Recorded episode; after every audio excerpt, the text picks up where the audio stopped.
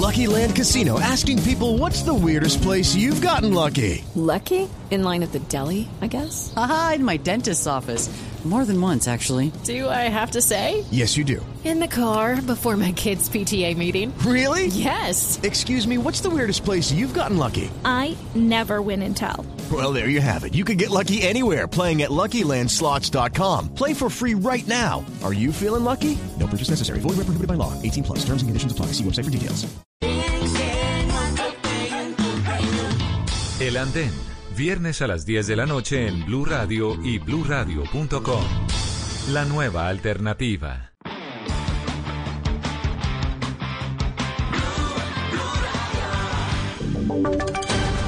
Voces y sonidos de Colombia y el mundo en Blue Radio y BlueRadio.com. Porque la verdad es de todos.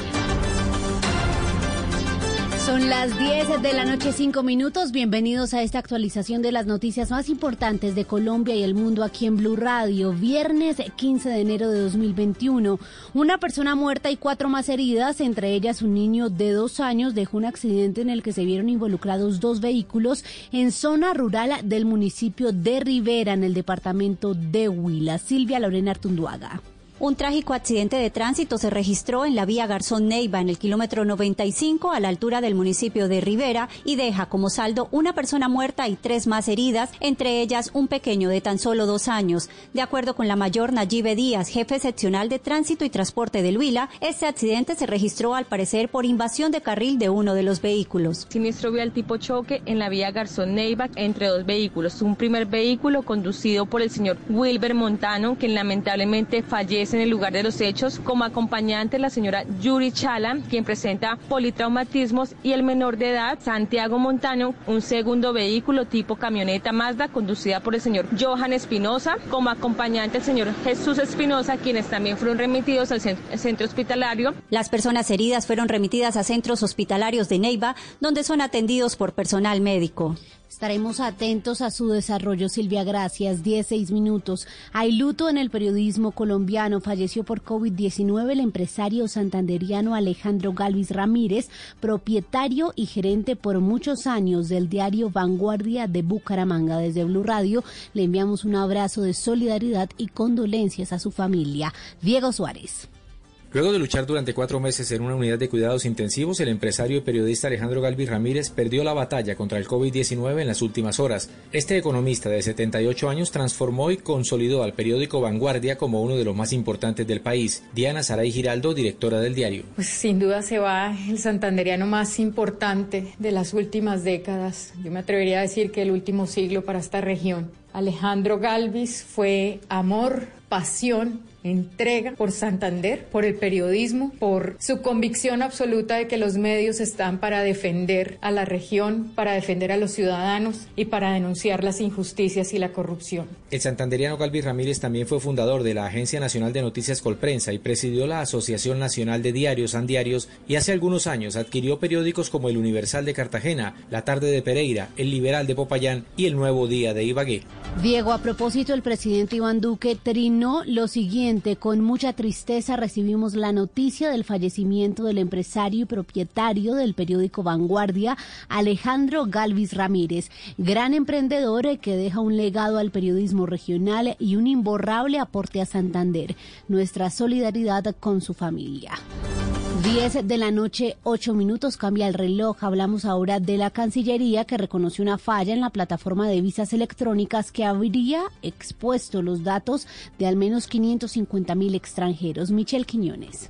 El Ministerio de Relaciones Exteriores señaló que en las últimas horas se identificó una falla en el sistema de información de visas electrónicas. Sin embargo, esa falla habría expuesto los datos de unos 550 mil extranjeros que tramitan visas. Entre los datos están fechas de nacimiento, fotografías, números de pasaporte, puesto de trabajo, entre otra información personal. La falla se conoció luego de que un ciudadano europeo evidenció que al cambiar los números de un código QR para consultar su visa, podía acceder a información de otras personas personas. El caso fue documentado en la silla vacía. El proceso de solicitud de visa se realiza en Colombia a través de una página web del ministerio que al concederlo envía un documento adjunto en el que incluye fotografía de la persona solicitante, el número de la visa, el número del pasaporte, la fecha de nacimiento, la nacionalidad y la posición laboral.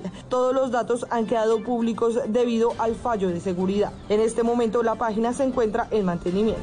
Michelle, gracias. Miguel Camilo Parra fue acusado de atacar con un hacha a su expareja sentimental, Ángela Ferro, el pasado 17 de octubre en el norte de Bogotá. La fiscalía lo llamó a juicio como presunto responsable del delito de feminicidio en grado de tentativa. Silvia Charri.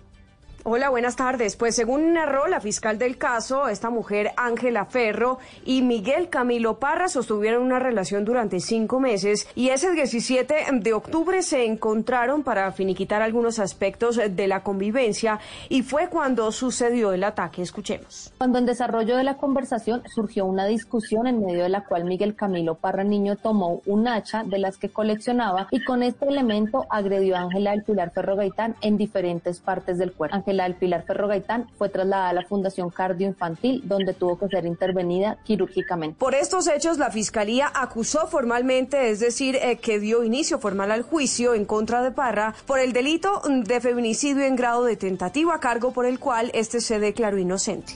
Hablamos ahora de noticias internacionales. El presidente de Brasil, Jair Bolsonaro, anunció hoy un nuevo atraso de la logística para buscar dos millones de dosis de la vacuna contra el COVID-19 del laboratorio AstraZeneca, fabricadas en la India. Esta noticia incentivó aún más la jornada de protestas que tuvo lugar en varias ciudades de Brasil. Uriel Rodríguez.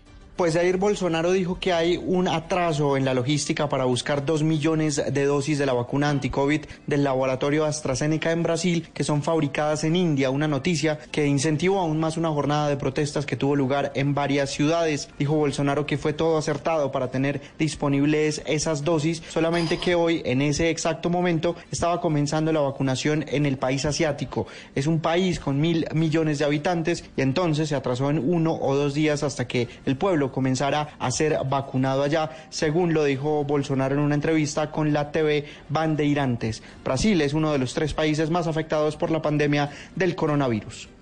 Noticias contra reloj en Blue Radio.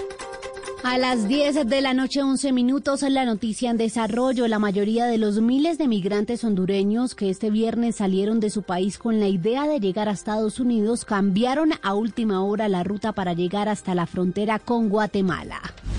La cifra, México registró hoy un nuevo récord diario de contagios por COVID-19, el segundo en esta semana con 21.366 infectados. Y quedamos atentos al secretario de Salud y Servicios Humanos de Estados Unidos, Alex Azar, que renunció citando el ataque de la semana pasada al Capitolio en su carta de renuncia al presidente Donald Trump.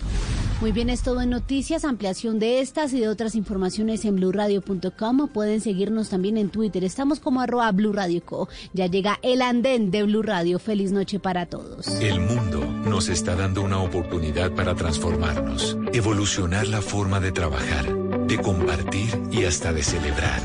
Con valentía enfrentaremos la realidad de una forma diferente, porque transformarse es la nueva alternativa. Blue Radio. Ricarina, Ricarina, Ricarina, es la harina que me fascina. Ricarina, Ricarina, Ricarina, es la harina para todos. De las mejores cosechas del más puro trigo importado, traemos a su mesa Ricarina, la harina fortificada con vitaminas B1, B2, hierro, niacina, ácido fólico y todos los nutrientes que hacen las delicias de sus platos preferidos. Trabajamos pensando en usted.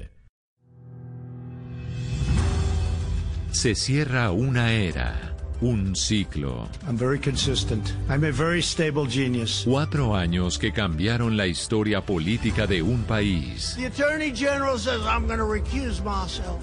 And I said, why the hell didn't he tell me that before I put him in? Donald Trump le dice adiós a la Casa Blanca. A new administration will be inaugurated on January 20th. Miércoles 20 de enero. Mañanas Blue, cuando Colombia está al aire en directo desde Washington. con los detalles y los protagonistas en la toma de posesión del 46 presidente de Estados Unidos, Joe Biden. This is our moment. This is our mission. Blue Radio, la nueva alternativa. El 2021 es el año de los Monpirris y tiene predicciones de ataque. El amor Civiris le moverá el piso a más de uno y habrá camello para todos. ¿A usted le gustaría venirse a trabajar aquí conmigo? En enero, Pedro el Escamoso está a máximo. Lunes a viernes después de Pasión de Gavilanes. Tú nos ves, Caracol TV. Ricarina, Ricarina, Ricarina, es la harina que me fascina. Ricarina, Ricarina, Ricarina, es la harina para todos los días. De las mejores cosechas del más puro trigo importado, traemos a su mesa Ricarina, la harina fortificada con vitaminas B1, B2, hierro, niacina, ácido fólico y todos los nutrientes que hacen las delicias de sus platos preferidos. Trabajamos pensando en usted.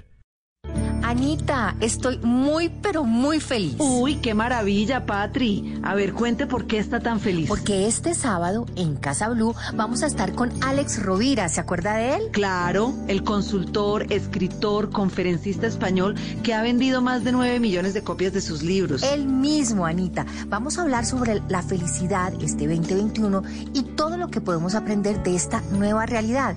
Y a usted que le gustan tanto los animales, pues le tengo también a una experta veterinaria que nos dará las mejores recomendaciones para cuidar a nuestras mascotas en esta época de pandemia. Uy, fantástico, Patri. No se pueden perder este sábado Casa Blue a las 10 de la mañana por Blue Radio. Casa Blue, este sábado a las 10 de la mañana por Blue Radio y bluradio.com.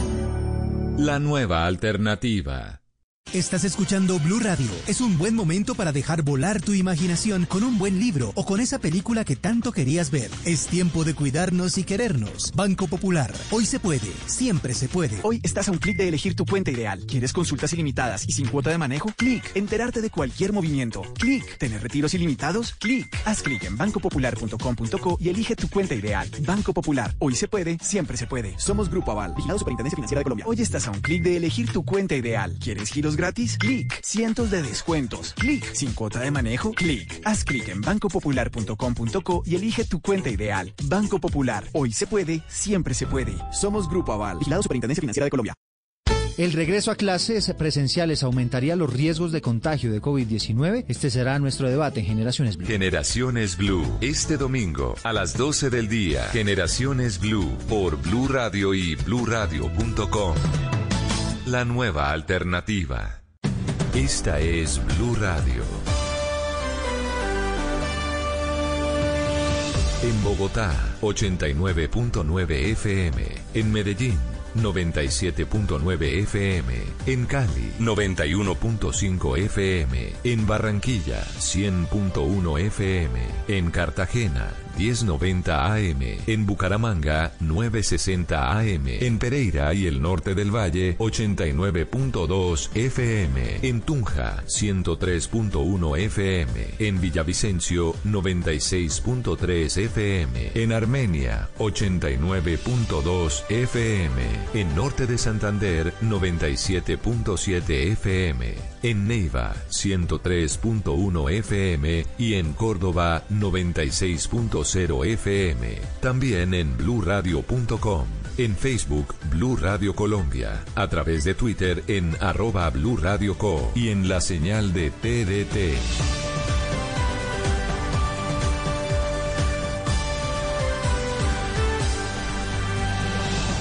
Blue Radio, la nueva alternativa.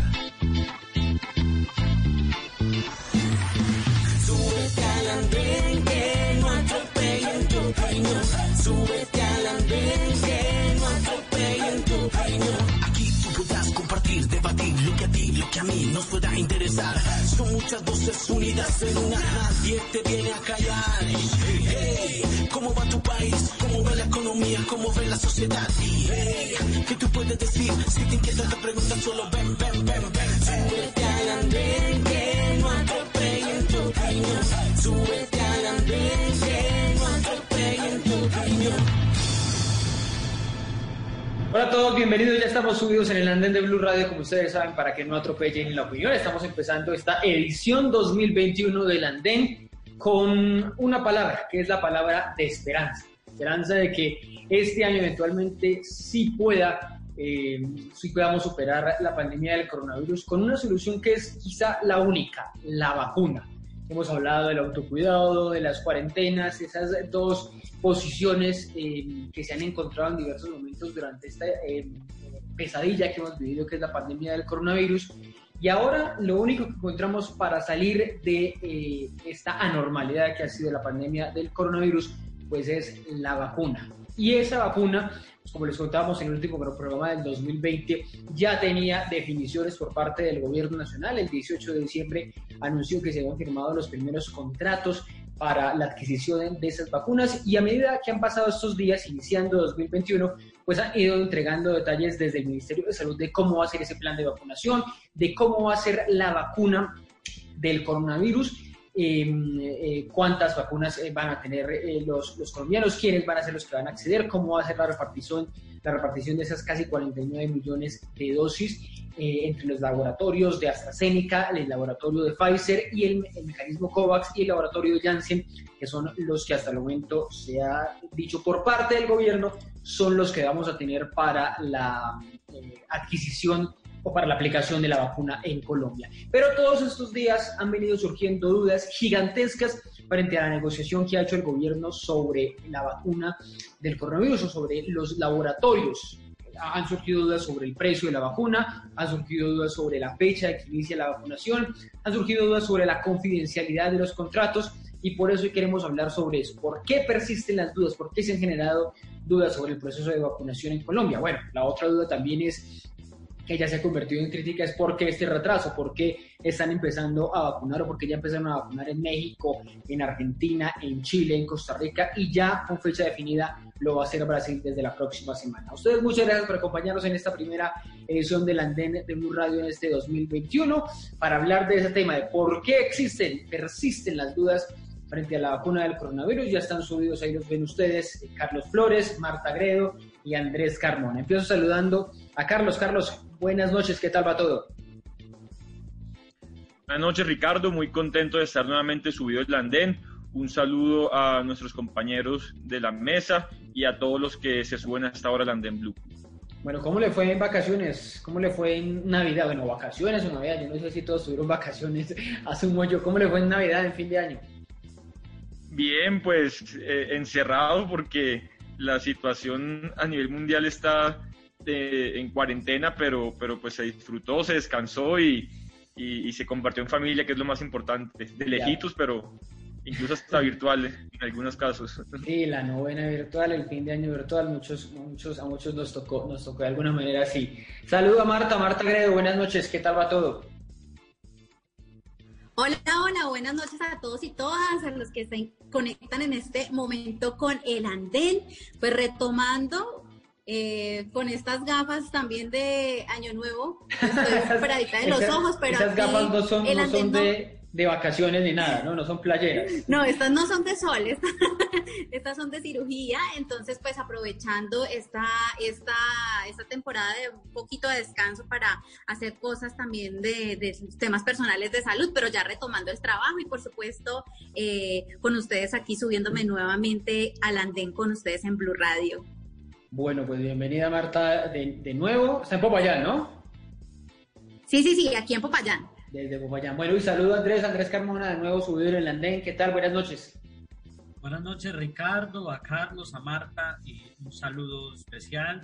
Un saludo a los oyentes de, de Blue Radio aquí en el andén y a las personas que nos están viendo también en Caracol ahora. Sí, señor. Sí, señor, pues un saludo a todos los que nos siguen justamente a través del numeral El Andén Blue, a través de Facebook Live de los domingos de Blue y también a través de Noticias Caracol ahora en YouTube. Empiezo preguntándole a Carlos, Carlos, ¿por qué las dudas? ¿Por qué no nos convence a los colombianos o a, las, a los críticos o a los opositores, como se quieran llamar, la, eh, eh, el plan de vacunación del gobierno? Hemos visto que está muy descrito, que el gobierno ya tiene incluso un proyecto de decreto en el que están definidas las bases, a quiénes les van a dar la vacuna, cómo va a ser la inscripción. Todo eso está muy escrito, pero hay eh, la duda porque no sabemos qué día va a empezar la vacunación. Hay como mucha ansiedad sobre eso. ¿Por qué, ¿Por qué esa ansiedad, mejor dicho?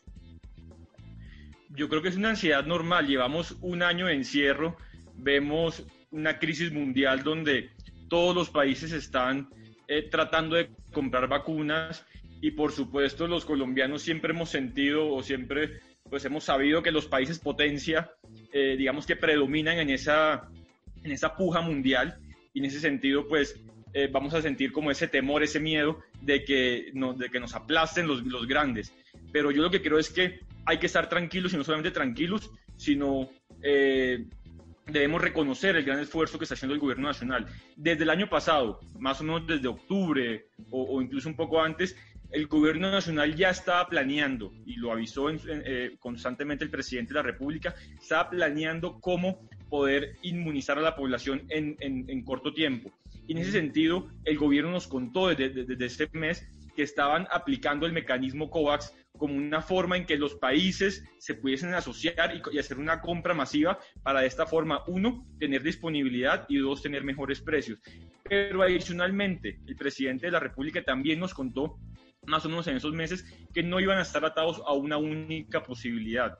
Y en ese sentido, que iban a buscar también contratos y convenios directamente con las farmacéuticas.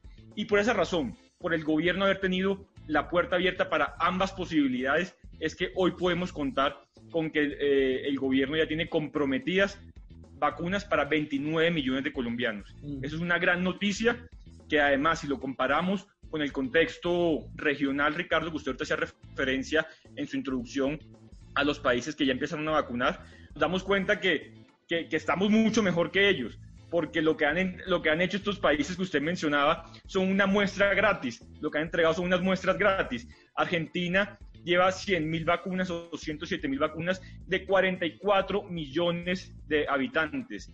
México, 87.000 vacunas, eso no es ni la mitad de la población, o la tercera, sí, la mitad de la población de la localidad de Chapinero. Mm. De 126 millones de habitantes que tiene México. Chile, 10.000 vacunas de 18 millones de habitantes. Costa Rica, 9 mil vacunas de 5 millones de habitantes. Y ojo este dato, el estado de California, uno de los estados más importantes de los Estados Unidos, productores de vacuna, tienen pronosticado que en su primera fase, que está entre febrero y marzo, únicamente vacunarán a 3 millones de personas. Colombia tiene ya 29 millones de, vacunas comprometidas. Pero, les cuento, es eh, en el papel, o sea, no, no han llegado, o sea, esos números que usted hace, Colombia está en cero en estos momentos. O sea, eh, Argentina. Pero no han llegado, pero no han llegado a ninguna parte. Del, pero no han llegado a ninguna parte del mundo. Pero no han llegado a ninguna parte del mundo. Por eso yo los ejemplos que le pongo a Argentina, de México, pues lo que podemos notar es que allá no han llegado. Y por eso lo que les digo es que lo que han a las personas que han vacunado son que les dieron una muestra gratis como que vaya y pruebe la vacuna, porque 10.000 vacunas no es un proceso de inmunización. 80 mil vacunas para un país de 126 millones de, Colombia, de, habitantes, perdón, no es un proceso de inmunización. Un proceso de inmunización es un proceso el que tiene planeado Colombia, es que entre febrero y marzo, en los dos primeros meses, ya tenemos al 10% de la población vacunada. A cerca de 4 millones y medio de colombianos estarán vacunados a final de, a final de marzo. Eso es un proceso de inmunización serio que además ya reconoció la, la, Organización Panamericana de la Salud en Colombia como país líder en temas de vacunación en Latinoamérica. Sí, sí, esa declaración de la OPS que tiene que ver obviamente con, las, otro, otro tipo de vacunaciones. Y es cierto lo que usted dice, eh, Carlos, que la apuesta es muy ambiciosa del gobierno. Incluso es tener 13 millones de personas, 12 millones de personas vacunadas en la primera fase, quizá en junio, quizá en julio, según los números que ha, que ha mostrado el, el, Ministerio de Salud. Pero esos mismos números no hacen que, que, la, que la ambición como dice el dicho, termine rompiendo el saco, porque es que eh, números, usted lo está diciendo, de las economías más grandes en Alemania están vacunando, ya en Reino Unido están vacunando, en Estados Unidos están vacunando, y no es al ritmo de, lo que está vacunando Colombia, o sea, no es al ritmo de 3 millones de 500 mil vacunas al, al, mes como en promedio eh, sería lo que está buscando Colombia. ¿No es bastante ambicioso eh, y real ese plan que, ha mostrado el ministerio? bastante ambicioso, pero es que hay, que pensar en grande y hay que ser ambiciosos para poder lograr eh, eh, eh, salir de una crisis por la, por la, cual estamos viviendo. Y es que los colombianos tendemos a menospreciarnos cuando nos comparamos con el panorama mundial. Ayer, ayer en la mañana escuchaban noticia en, Blue Radio donde contaban que Colombia lo están aplaudiendo a nivel mundial porque logró unos, eh, eh, poner bonos en el ah, exterior por 1.700 millones de dólares a una tasa de 3.8%, cuando toda la región está eh, poniendo bonos alrededor de 8-9%. Entonces, yo creo que muchas veces tendemos a menospreciarnos, pero debemos confiar que tenemos un gobierno que está haciendo las cosas bien, que sabe lo que hace y que en vez de, andar hablando, de, andar respondiéndole a sus contradictores eh, con gritos y con groserías y, con, y con debates públicos, lo que hace es callarlos con hechos, con acciones. Así pasó hace ocho meses, Ricardo, cuando empezaron a criticar al gobierno por los respiradores. Recordemos cómo la alcaldesa dijo que se iba a morir la gente y que ya tenía todo listo y que se iba a morir la gente en las salas de los hospitales porque los el gobierno no había entregado los respiradores. Y en menos de un mes el gobierno tenía el país. Pero eh, Carlos, usted... Y pudo aumentar en un porcentaje muy importante las salas de UCI en todo el país gracias a esos respiradores que llegaron en tiempo récord cuando la, la mayoría de países de la región estaban todavía esperando respiradores. Hay, hay un, representante que es el representante, representante de Cambio Radical, José Daniel López, que en su momento dijo el año pasado que es que el, atraso del gobierno empezó con la ley. O sea, un, miembro del Centro Democrático fue el que dijo, oye, hay que hacer una ley para poder que el gobierno invierta en vacunas. Y solo se vinieron a pellizcar, como usted dijo por allá en octubre, que dijeron, sí, la ley, y la ley vino a salir apenas en, en diciembre, que fue aprobada apenas en diciembre. ¿Usted no cree que sí hubo algo de atraso en una de esas etapas del gobierno que nos tiene hoy con esta ansiedad, con esta incertidumbre eh, en Colombia frente a la vacuna? Pero es que yo no creo que podamos pensar en que hubo un atraso cuando al compararnos con países importantísimos como Estados Unidos, cuando nos comparamos con países como México, con Brasil, con Argentina, pues nos damos cuenta que realmente esos países pueden estar incluso, a pesar que hayan repartido 10 mil, 15 mil, 20 mil vacunas de muestra gratis, podemos estar incluso nosotros mucho más avanzados que ellos. Yo creo que atrás no hay. ¿Usted cree que un país como Estados Unidos necesita una ley para comprar vacunas? Seguramente que no. Y hoy Estados Unidos, el estado de California, que es, que es el estado más importante, uno de los más importantes. Le estás dando la razón. Con la, economía más grande, uno de los estados que además produce, tiene plan para vacunar únicamente en la primera fase 3 millones de personas. 3 millones de personas en la primera fase. ¿Eso quiere decir? Que podemos estar incluso más avanzados o, más, o mejor planificados que el estado de California. Bueno, sigo con Andrés y después con, con, Marta. Andrés, muestras gratis, dice Carlos, que es lo que está ocurriendo en estos momentos en los otros países, que podemos estar más avanzados, que las expectativas pueden ser mejores para Colombia. ¿Es posible? ¿No es posible? Porque, porque también hay muchos que están criticando, están diciendo, muchos critican, pero no hacen. Bueno, lo acaba de decir Carlos, que, que el gobierno ha callado muchas veces a muchos de los que critican con acciones concretas. ¿Eso va a pasar ahora? Ricardo, mire, yo parto diciendo que ojalá yo pudiera tener el exceso de optimismo que tiene Carlos, ¿sí? De hasta compararnos con los países más avanzados del mundo en una carrera en la que están jugando las potencias con los países desarrollados. Es decir, bien pareciera que no, no, no viera el país en el que estamos y el país en el que nos encontramos tan desigual en el que estamos con un PIB per cápita tan lejano al de Estados Unidos para decir que es que en serio los avances de la vacunación están incluso mucho mejor que el estado de California o, o, que los mismos Estados Unidos. La verdad que incluso siendo Estados Unidos productor de la vacuna. bueno, ojalá yo pudiera compartir ese optimismo, pero partamos de lo siguiente. Eh, eh, aquí, aquí se ha tratado de tergiversar eh, la posición de quienes, de quienes estamos preocupados por este tema.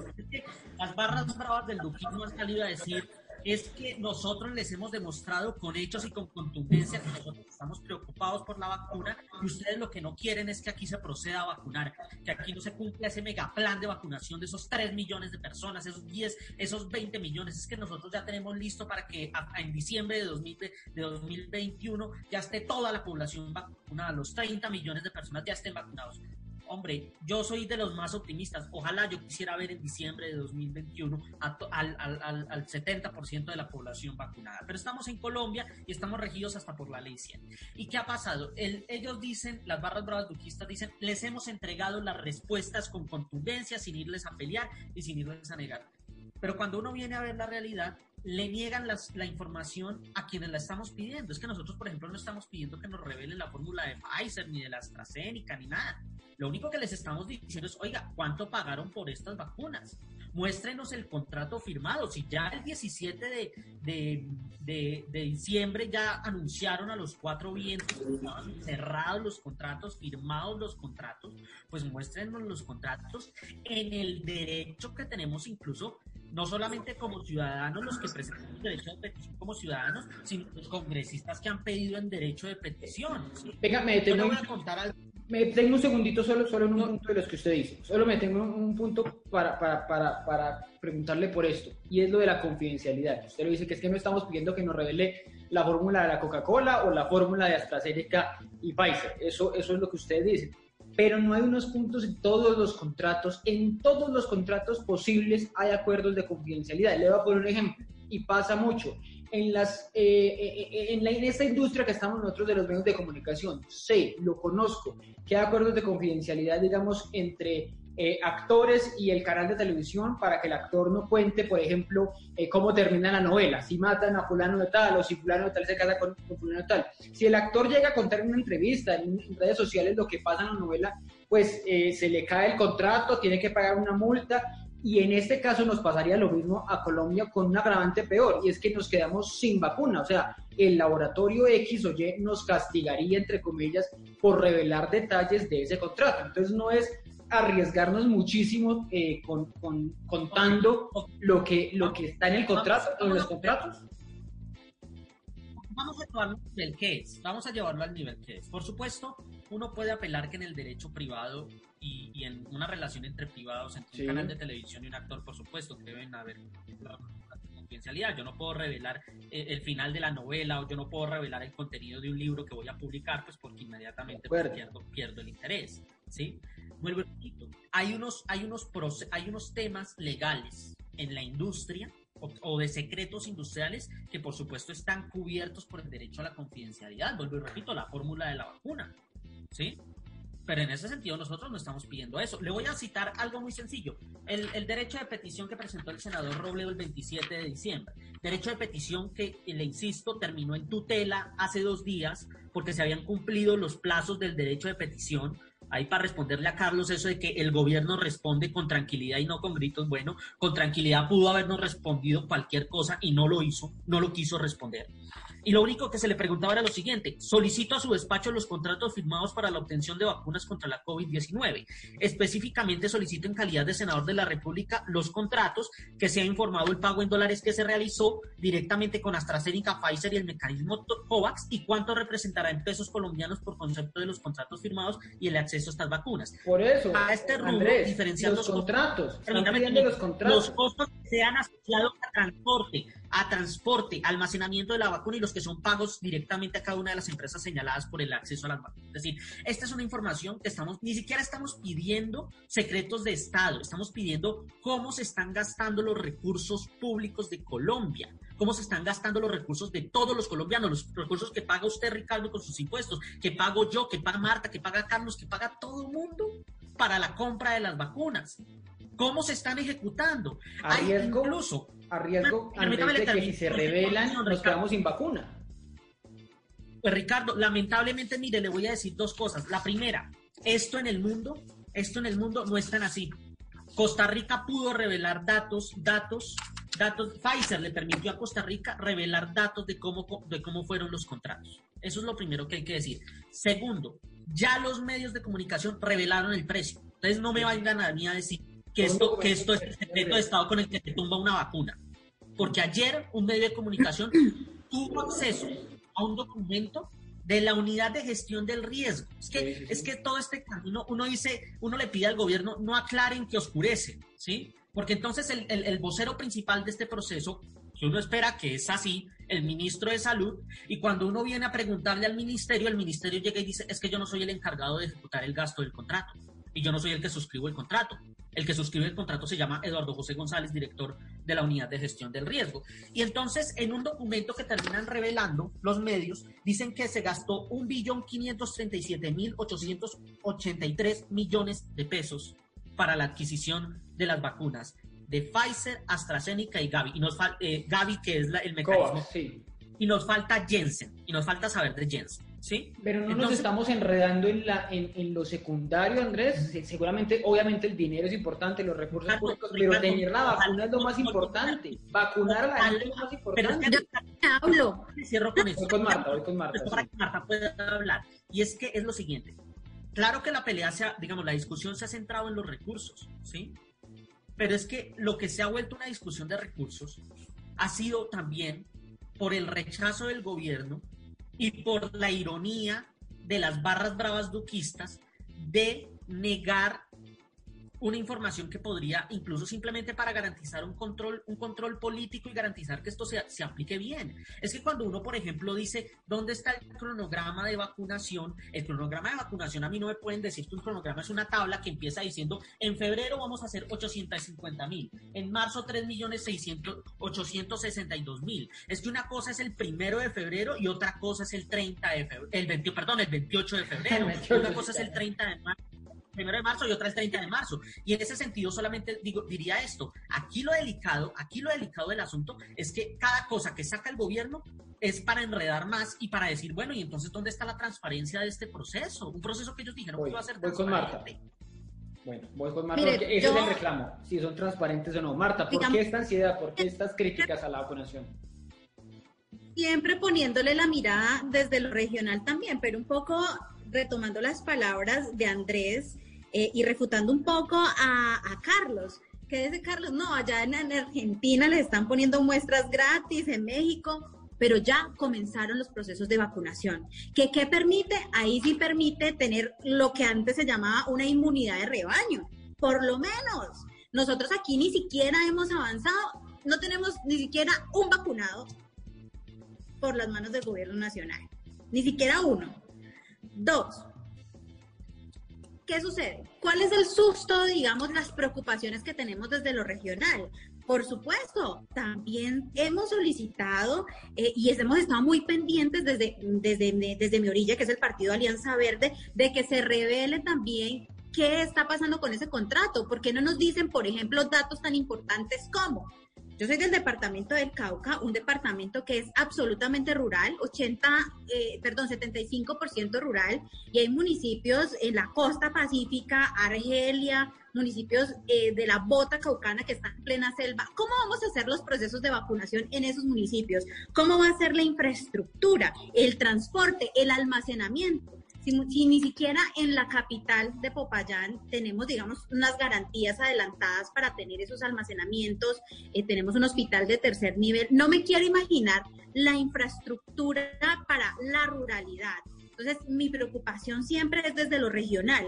Entonces, ¿por qué no revelamos en el plan de vacunación realmente en concreto ¿Cuándo vamos a empezar? ¿Cuándo va a llegar la infraestructura? No solamente a las ciudades capitales, maravilloso en Bogotá, porque en Bogotá pues uno medianamente tiene eh, las garantías de, de, la infraestructura como se puedan mantener, digamos, eh, medianamente las vacunas eh, protegidas. Mm. Pero en municipios como López de Micay, Guapi, Tiriquí, Toribío, Argelia, Santa Rosa, municipios que quedan a 8 o 9 horas tenemos municipios a 10 horas a caballo.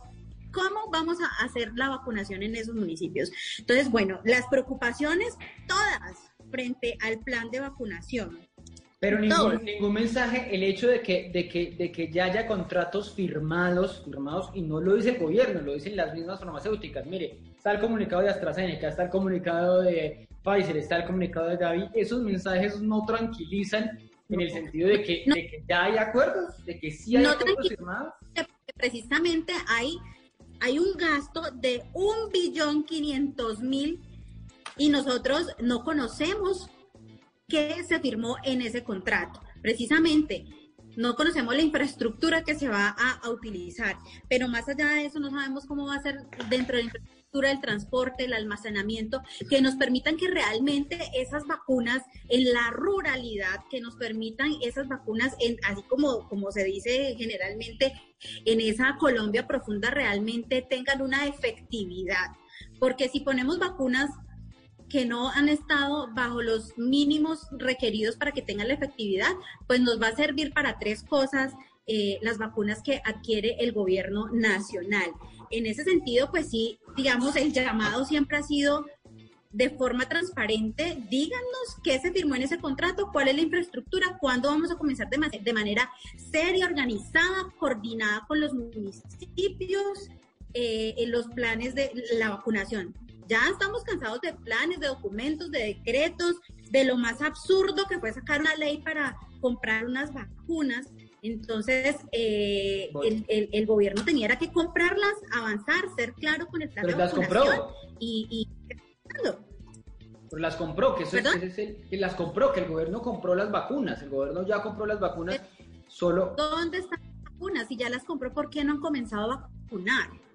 No hemos visto llegar el primer avión con vacunas. Es que no hemos visto, uno, ve Estados por Unidos, por lo menos los aviones cargados, los de carga ahí encaletados con containers llenos de vacunas, y aquí uno no los ve. Y, yo te ¿Ustedes, no creen, ¿Ustedes no creen que este es el último, es el último año del gobierno Duque, donde el presidente Duque llegue a cumplir este, este programa de, de vacunación? Pues Les digo que será como, como un héroe. extremadamente optimista, Ricardo, pero es que vuelvo y repito, cada paso que da el gobierno, uno también se genera de dudas. Solo el tema de la ley que dice Marta. Aprobaron una ley, perdóneme, solo digo esto, aprobaron una ley que no era necesaria, pero que incluso terminó beneficiando a las farmacéuticas. Yo le digo una cosa y creo no, que... No, pero si era, si era necesaria, si era necesaria para que estados, para que se pudiera negociar con estados soberanos, por ejemplo, y se negó en, ese, en esa ley poder negociar con estados soberanos. Pero la ley, la ley era necesaria porque la reforma a la salud no dejaba invertir en, en, vacunas o en medicamentos experimentales, y eso es lo que son estas vacunas. Me estaba pidiendo la palabra Carlos y además le quería preguntar porque ha habido varios señalamientos. ¿Ha faltado transparencia en el, en el gobierno? ¿Ha faltado eficacia en el gobierno para, para este plan de vacunación? Marta dice que estamos cansados de decretos y de planes y que necesitamos acciones concretas frente, frente a la vacunación. Y coordinadas con los municipios, que es lo que, digamos, uno siente en, el marco de esta pandemia. Eso fue un desorden total y aquí lo vivimos por eso yo les digo, tal vez en Bogotá el tema fue diferente, pero en la ruralidad colombiana, incluso en municipios como Popayán, Santander de Quilichao, eh, el desespero y la responsabilidad, la carga presupuestal que tuvieron los municipios fue altísima, un abandono total del gobierno nacional, incluso en ciudades capitales intermedias. Ah, gracias Ricardo. Eh, no, primero me gustaría referirme al tema de la confidencialidad para posteriormente eh, eh, hablar de la preocupación de, Marta frente a la inmunización en la ruralidad. Primero decir que la información sobre cuánto nos están costando las vacunas es completamente pública. A veces hacemos referencia a que no nos dicen que un medio reveló, pero es porque muchas veces cometemos el gran error de que no vamos a las fuentes oficiales. Si revisamos las resoluciones que ha emitido el Ministerio de Hacienda, Andrés, si, eh, podemos darnos cuenta cuánto, ha, habido cuatro resoluciones donde dice cuánto cuestan las vacunas y cuánto dinero se ha presupuestado. Según, según esa resolución, ¿cuánto costó el contrato de Pfizer? Alrededor de 400 mil millones, Andrés, pero pues no, yo creo que acá no estamos en una entrevista, sino en un debate, entonces si me permites terminar mis argumentos que, se, que hacen referencia a los argumentos que tú dices. 400, en primer... le, 437 mil millones dice esa, esa resolución, la resolución 2327 de, de Hacienda. Exactamente, eso no es pública. Ahí está, solamente es que a veces no, nos gusta leer, o nos gusta simplemente, o, nos gusta a veces simplemente, Andrés, si me permites terminar. ¿Eso podía responder en un derecho de petición de cinco días? En este caso no tiene funcionarios. Andrés, va, va Carlos y ya responde usted. Gracias, Ricardo. Es que lo que pidió el derecho de petición no fue la suma. El de lo que pidió el derecho de petición fueron los contratos, y ahí es donde voy. Los contratos no pueden ser publicados ni por Colombia ni, ni por ningún país del mundo. Costa Rica no reveló el contrato, eso es falso, es mentira. Costa Rica reveló unos datos del contrato que permitió Pfizer revelar, que Pfizer permite revelar.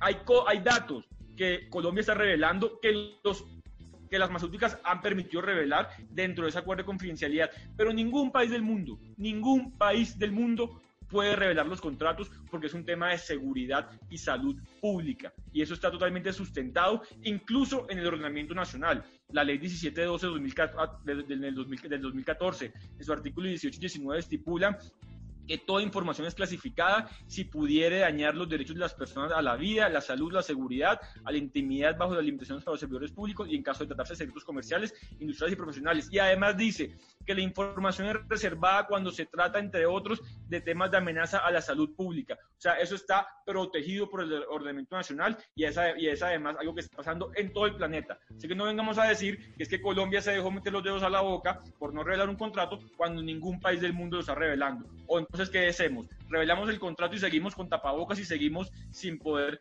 vacunar a, los colombianos. Eso es lo que quieren algunos. Pero, no además... Cree, eh, pero no cree, Carlos, que el gobierno ha sido también un poquito errático. Mire esa declaración del presidente Duque esta semana que decía, estamos por cerrar los contratos. Entonces dio, dio esa idea, generó la idea de que no estaban cerrados los contratos. Obviamente, el gobierno, algunos agentes del gobierno les tocó publicar, mira, acuérdate que hay un documento de Pfizer, hay un documento de AstraZeneca, pero no ha sido también el gobierno muy errático en la comunicación, a pesar de que hay un programa de televisión diario, y dos, en la concreción, es decir, no nos han dicho, vea, la vacuna, el primer vacunado de Colombia es tal día de febrero. En Brasil, como les decía al inicio, acaban de decir, el miércoles de la próxima semana en las ciudades capitales empieza la vacunación. Tal vez esa falta de, detalle, de certeza es lo que tiene, nos tiene hablando de eso. Podemos, podemos debatir el tema de, cómo le va al gobierno en tema de comunicaciones. Yo no soy experto en comunicaciones, ahí seguramente eh, Ricardo y muchas personas sabrán más que yo, yo no sé de comunicaciones, pero lo que yo sí sé es que el gobierno todos los días tiene un programa donde informa absolutamente todo y que pues que las personas que más critican el programa que no se lo ven, entonces salen a decir que el gobierno no ha dicho esto cuando sí lo ha dicho, porque el gobierno porque por lo menos no saben que lo ha dicho en el programa que el 8 de octubre se firmó el, se suscribió el primer contrato que fue con el mecanismo COVAX, que el, el 17 de diciembre se firmó el, el, perdón, el 15 de diciembre se firmó el segundo con AstraZeneca y el 17 de diciembre el tercero con Pfizer. Entonces ya están firmados que son además vinculantes. Y el gobierno ha dicho que a lo que se refiere el presidente son nuevos contratos, porque el presidente además no está únicamente aplaudiendo que ya tenemos las 29 millones de, de, vacunas para 29 millones de personas, perdón, eh, aseguradas, sino adicionalmente que eh, hay que seguir comprando para llegar a los 45 millones de colombianos. O 35 millones, que es la, que es la, es la meta, pero no sabemos la fecha, Carlos. Yo le insisto que la fecha de febrero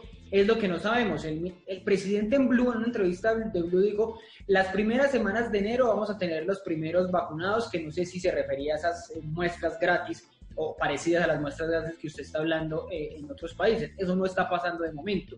Listo, dijeron en febrero y no sabemos todavía el día de febrero que va a ser la vacuna. Febrero está aquí a dos semanas a la vuelta de la esquina y no, no sabemos cuándo va a ser. Eso, eso es lo que genera tantas dudas. Ricardo, pero es que si, si, si, se publicó el cronograma de todo el año por meses y ya están diciendo que eso no se va a cumplir, que eso es demasiado ambicioso, que eso es mentira, que eso es imposible, que eso es irrealista. Imagínese donde pongamos un día concreto para iniciar vacunación y no se, no se pudo llegar ese día, sino que fueron tres o cuatro días después. Destrozan al gobierno, porque es que tenemos aquí una oposición en Colombia que ve todo mal y lo bueno también lo ve malo. Entonces, pues debemos ser sinceros. Tenemos una oposición que defendió a capa y espada la, la confidencialidad de conversaciones con unos bandidos y hoy se rasgan las vestiduras por la confidencialidad de unos acuerdos de unas vacunas que son por la salud de los colombianos. Entonces aquí estamos hablando con una oposición, con una oposición que no escucha, sino que solamente grita. Pues, no, no, no, no. Aquí, sí, aquí ya nos fuimos para otros mares. Ya nos fuimos para otros mares. Ordenados, pero bueno, también es importante, es importante lo que tú has reconocido. Y es que tal vez el gobierno nacional tiene gravísimos problemas de comunicación y por eso los, tal vez la mayoría de los colombianos no le entendemos. Entonces puede ser que el gobierno tenga problemas de comunicación, pero lo importante es que tal vez puedan mirar hacia otros países donde hacían sus cronogramas puntuales y han cumplido y han avanzado frente al inicio de los planes de vacunación. Creo que somos el único país en la región que no hemos comenzado la vacunación. Ya uno, si no, si no, no nos escuchamos. Carlos iba a cerrar y voy con Marta para... Para cerrar, Ricardo, yo sé que Marta y Andrés están que se hablan, pero yo los escuché y yo les pido únicamente que me escuchen y así podrán eh, contraargumentar de manera más organizada y, y, que las personas que nos escuchan nos puedan escuchar, de verdad. Entonces, únicamente para terminar con lo que decía Marta, sobre que México y Argentina y, Chile ya iniciaron procesos, procesos de inmunización. No, no es cierto, no es cierto. A mí no me pueden decir, y, y, y, consultémoslo con un epidemiólogo, con, con alguien experto, si vacunar al 0,01% de la población, porque eso es lo que está vacunando Argentina, Chile en promedio, eh, lo que llevan hasta el momento en un mes. En un mes de vacunación llevan el 0,1%. Eso no es un proceso de inmunización. Eso no es un proceso de inmunización. Pero empezaron, o sea, lo empezaron, no es que inmunizaron ya, pero empezaron. Ricardo, no, iniciaron. Nosotros en el primer mes, ¿cuántos, en el primer mes, primer mes, ¿cuántas vacunas llevamos, tenemos presupuestadas? Presupuestadas 850 mil, presupuestadas. Ellos llevan un mes y medio, llevan un mes y medio donde han inmunizado 80 mil, el que más ha inmunizado, 100 mil, el que más ha inmunizado. Nosotros no tenemos ni una. Ni una. no hemos visto perdón, perdón. cuesta. No, no, Cuatro, Andrés, pero permíteme terminar de hablar. Mire, mire le hago el cálculo, mire, le hago el cálculo. Andrés, eh, eh, Carlos, 400 mil 400 vacunas es el 0.8%, 400 mil personas vacunadas, que son 800 mil vacunas, como dice el gobierno, es el 0.5%. Eso es lo que prevé el gobierno para el primer mes. Eso es lo que en números, según lo que usted está diciendo, Argentina en este momento, estamos de acuerdo, está en el 0.09, 0.1% de la población, pero ya empezó, o sea, Colombia tampoco en el primer mes va a tener una, una inmunización ya, ya lista, pero ya la habrá empezado. Argentina, Chile, los demás ya la empezaron. Ese no es el punto donde estamos atrasados. No, yo creo que uno tiene que empezar las cosas bien o no las empiezan. Y aquí repito, llevan casi dos meses, mes y medio, y lo que tienen son muestras gratis. Argentina, ¿cuál es la noticia en estos momentos de Argentina? Porque es que Marta y Andrés ponen a Argentina como ejemplo, pero de pronto no leen las noticias de Argentina. ¿Cuál es el escándalo ahora mismo en Argentina? Que compraron las vacunas rusas que eran de doble dosis y compraron una sola dosis. Entonces hay que informarnos para poner el ejemplo. No podemos aplaudir a Argentina y no sabemos lo que está pasando allá porque a veces pasamos pena. Y únicamente para terminar frente a la inmunización en la, ruralidad, que es una preocupación muy importante que, muy de, Marta, muy importante que tiene Marta, y también el gobierno nacional ha hecho mucho énfasis en esto y tiene un plan serio, estructurado, que la OPS también eh, ya resaltó y felicitó, y es que aquellas vacunas que necesitan menos eh, condiciones van a ser las que lleguen a la ruralidad y ya el gobierno tiene, eh, está, se está preparando y ha tenido flujo de recursos para el sistema de seguridad social en, la, en las secretarías de seguridad, seguridad municipales y departamentales para que estén los recursos para garantizar eh, eh, la, la, inmunización en las zonas rurales. Pero ya se tiene planeado y van a llegar con vacunas que no necesitan las cadenas de frío. Eso, eso es decir, voy, voy, con Marta, pero para aclarar eso, si se cumple el plan, pues sería entonces que las vacunas de Pfizer, que son las que necesitan refrigeración a menos 80 grados, pues no irían a las, a las, zonas, eh, a las zonas más lejanas, más alejadas del país que estaba mencionando Marta. Marta, me decía que usted está respondiendo sobre el atraso del, del, que usted ve en el gobierno frente a las vacunas. Pues primero decirle a Carlos que obviamente, ¿quién va a querer que el gobierno no vacune? Que al gobierno le vaya mal en ese plan de vacunación? Pues a nadie, a nadie. Menos a personas que, hemos, que ya hemos tenido el virus, que, que hemos tenido familiares que han fallecido por causa del virus. O sea, eso es impensable, es ilógico. Lo que queremos es que al gobierno le vaya bien, pero que también la ciudadanía conozca qué es lo que está pasando con el contrato, cómo realmente se va a implementar el plan. Ahora, yo no puedo felicitar al gobierno nacional cuando no he visto ese plan en marcha. Cuando yo lo vea en marcha, cuando vea que pusieron la primera vacuna y que esto empezó a ser una maravilla y un ejemplo a nivel mundial, pues ahí sí yo reconoceré, señor presidente Duque, felicitaciones, pero antes no puedo. Antes no puedo felicitar un plan donde no he visto la primera vacuna eh, puesta en un ciudadano colombiano. Entonces, eh, primero eso. Y segundo, eh, pues maravilloso el tema de que podamos tener eh, las garantías para nuestros campesinos, campesinas, indígenas, para que puedan ser vacunados de una manera segura y de una manera donde realmente tenga efectividad las vacunas. Pues estaremos nosotros desde también desde, desde este sur muy atentos a cómo se va a implementar este plan nacional y por supuesto estaremos aquí desde este andén eh, contándoles cómo viviremos esa vacunación también en la ruralidad y en el sur de Colombia, por supuesto. Andrés, Andrés, algo más para responderle a, Carlos, porque ha habido varios, quedado varios puntos en, el, en el, aire de, eso. Quiero que tenga el micrófono cerrado, Andrés. Ricardo, perdóneme, mire, yo parto de lo siguiente, es que en serio me parece el absurdo lo que dice Carlos. Aquí nadie está en contra de que el plan funcione.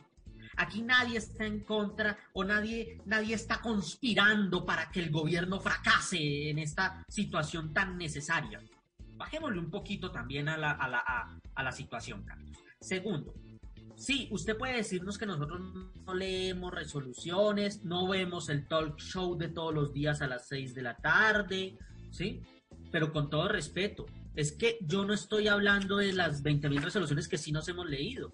Aquí estoy hablando de simplemente un derecho de petición, un derecho de petición de tres párrafos. Derecho de petición que en el primero sí pido los contratos. Pudo haberme respondido el ministro, eso está sec por secreto de confidencialidad y no le puedo entregar los contratos. Pero en la segunda parte digo cuánto se pagó en dólares y cuánto implica eso en transporte, en almacenamiento, ¿sí?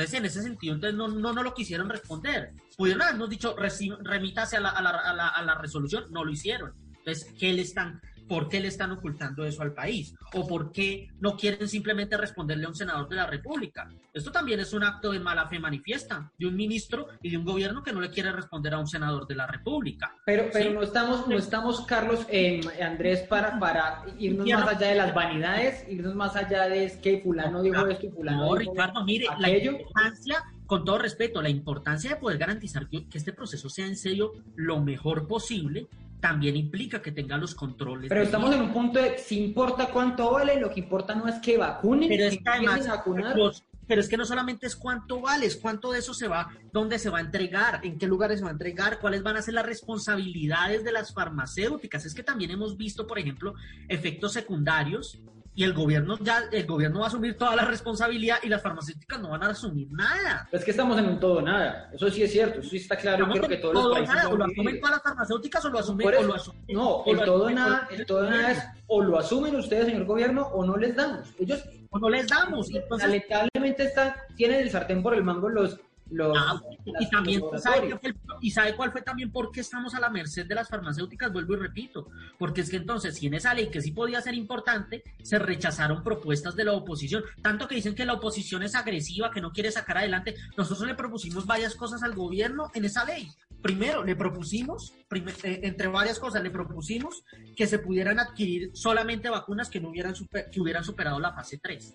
Imagínense que en un desespero del gobierno, el gobierno se, se, ponga a comprar vacunas experimentales que no hayan llegado a superado la fase 3. Ojalá no sea así, ojalá yo confío en que el gobierno tan inteligente como dice Carlos, tan, tan, tan alabado por los organismos internacionales no cometa un error esos. Pero es que estamos en Colombia, uno no sabe qué puede pasar aquí. Hombre, que se pudiera negociar con estados soberanos, Rusia, China. Yo digo una cosa, si la vacuna rusa o la vacuna china funcionan, yo me la aplico perdóneme. Pero entonces en Estados Unidos no se puede y se negó esa negociación. Y tercero, pedir que Colombia impulsara el levantamiento temporal de las patentes para su producción. Y esa fue una petición que se hizo ante la Organización Mundial del Comercio. Ah, eso es y que. Colombia- Y que Colombia rechazó. Y entonces aquí uno se pregunta, bueno, ¿y entonces dónde carajos estaban el ministro de Salud, la ministra de Ciencia, para que Colombia entonces también pudiera desarrollar ciencia y tecnología y pudiera desarrollar tratamientos, vacunas, ¿sí? Y pudiera desarrollar también curas, curas propias o que incluso incluso la petición que estaba haciendo, haciendo India y Sudáfrica en su momento fue, oiga, por el bienestar de la población,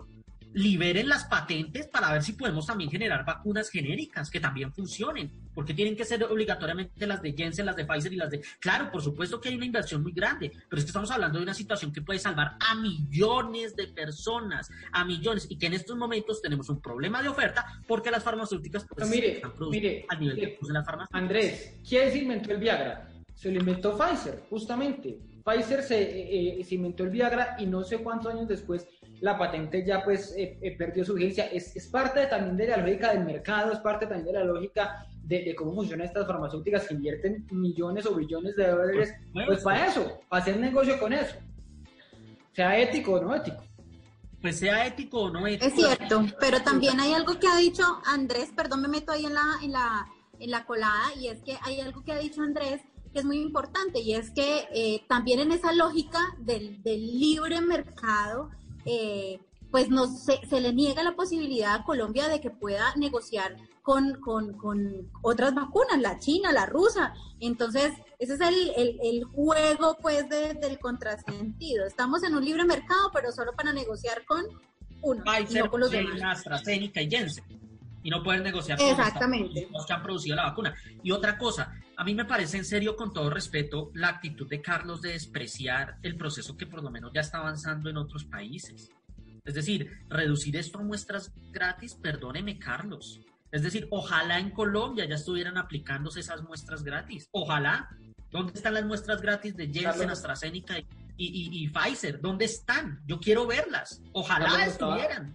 Pero, es que además, yo le pongo y le cierro con esto. El porcentaje de población que se está. ¿Sabe cuál es el único país? El único país que está o, eh, que está superando, los dos únicos países que están superando la tasa del 1% o los tres que están superando la tasa del 1% de la población ya vacunada. Israel. E Israel es uno como el 20%. Que ya está en el 20% de la población. Eh, Emiratos Árabes. Ah, Emiratos Árabes que está en el 12 y Estados Unidos que va en el 3. El resto de países, la Unión Europea, Rusia, Italia, Alemania, España, Canadá, ninguno ha super, llegan o a, o a cerca del 1 o no han superado el 1. Entonces, en ese sentido, ¿usted cómo puede despreciar lo que ya se están haciendo en otros países cuando aquí es que, con todo respeto, insisto, se ha aplicado, ¿cuánto hemos aplicado? El cero. El 0%. Así fueran muestras gratis. No las determinen, no las discrimine de esta manera, no las demerite porque pueden ser muestras gratis, pero se están aplicando. Se están aplicando inyecciones, se están aplicando vacunas. Aquí no hemos aplicado la primera. El día que, usted, en serio, vuelvo y repito, y estoy con Marta, ojalá en marzo lleguemos a esta cifra, ojalá en marzo lleguemos a los 800 mil que propone, las 800 mil dosis que propone el gobierno. Durante el final las 425 personas, ¿sí? Que propone para febrero. ojalá en junio Ojalá en junio, como dice el gobierno, se apliquen las 3 millones. Y yo le diría, maravilloso que el gobierno lo esté haciendo, ¿sí? Pero es que como ustedes estamos en la lógica de que esto se lo entregan a las EPS. Y si para aplicar una acetaminofén en una EPS es un problema.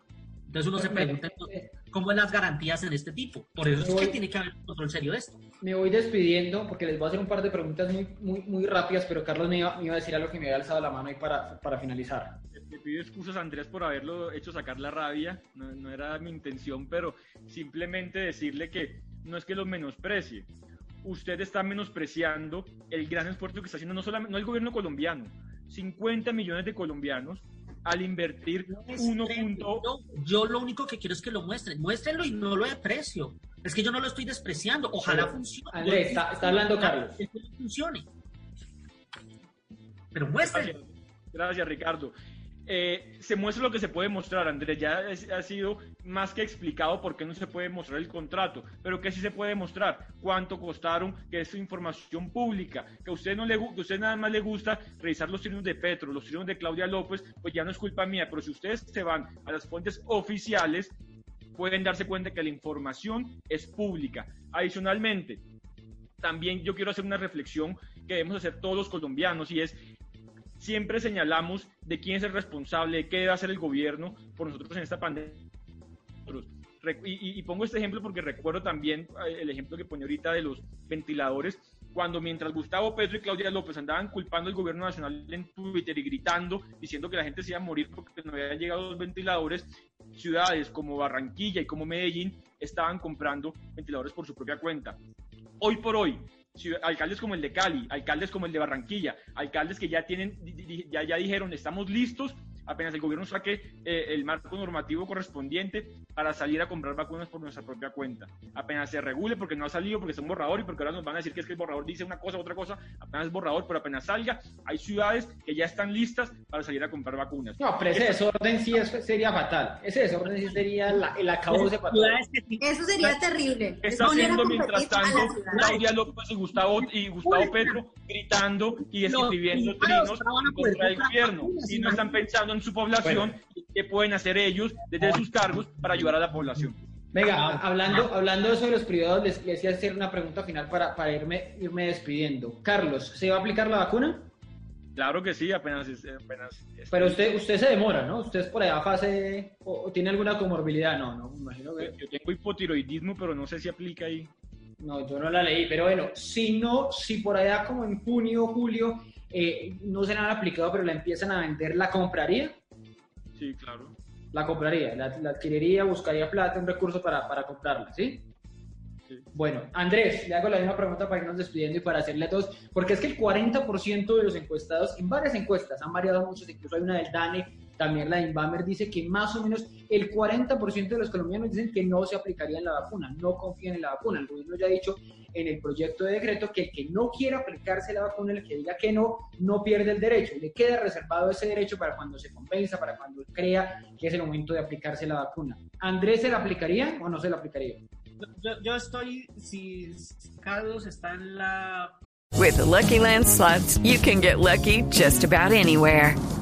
This is your captain speaking. Uh, we've got clear runway and the weather's fine, but we're just going to circle up here a while and uh, get lucky. No, no, nothing like that. It's just these cash prizes add up quick. So I suggest you sit back, keep your tray table upright, and start getting lucky.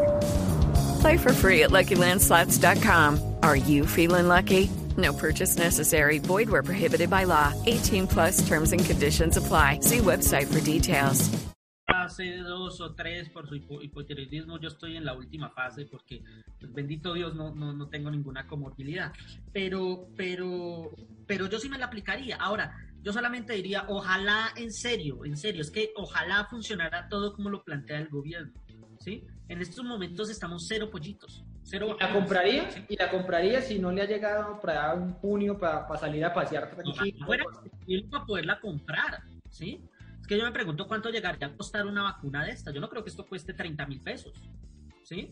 Porque entonces ahí empieza el negocio de los privados, en cuanto me venden a mí la vacuna. Pero es que además también me preocupa una cosa, Ricardo, y le cierro con esto, es que en ese modelo de negocio del privado, entonces el, los estratos altos van a poder comprar la vacuna y los estratos bajos aguántense hasta donde puedan a ver si, le, a, si les llega la vacuna.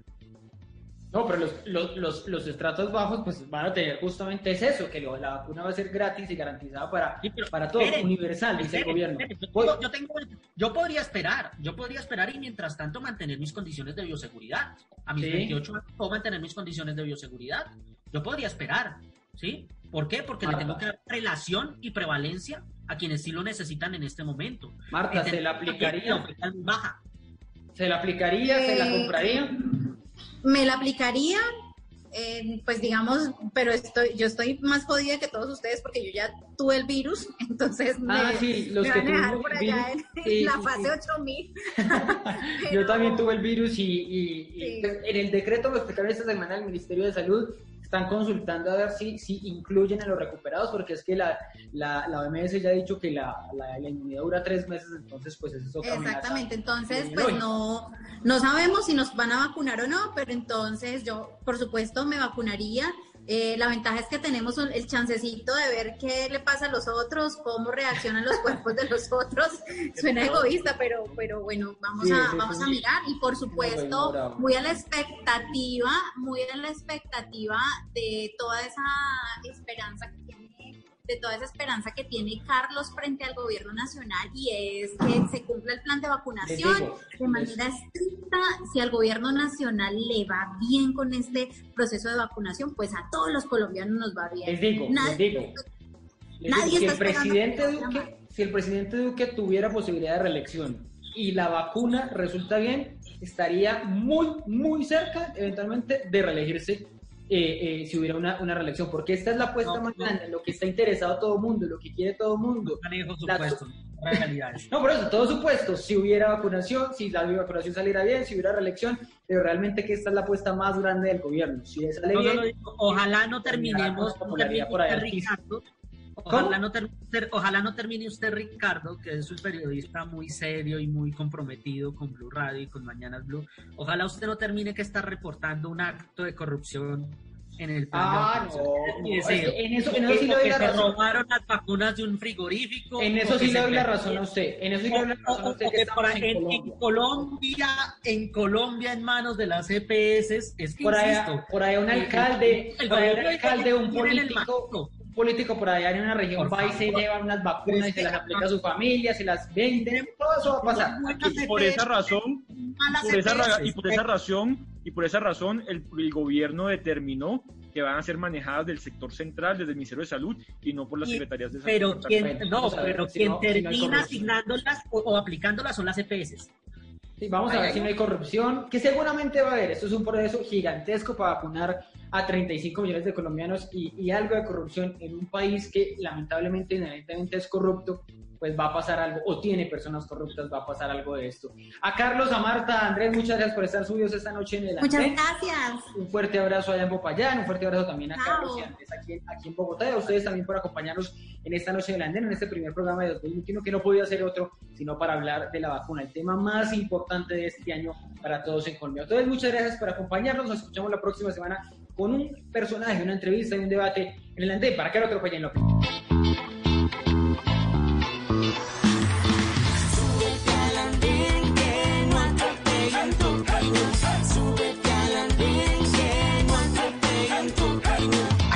podrás compartir, debatir lo que a ti, lo que a mí nos pueda interesar. Son muchas voces unidas en una. Nadie te viene a callar. Hey, ¿cómo va tu país? ¿Cómo va la economía? ¿Cómo va la sociedad? Y ¿qué tú puedes decir? Si te quedas te preguntas solo ven, ven.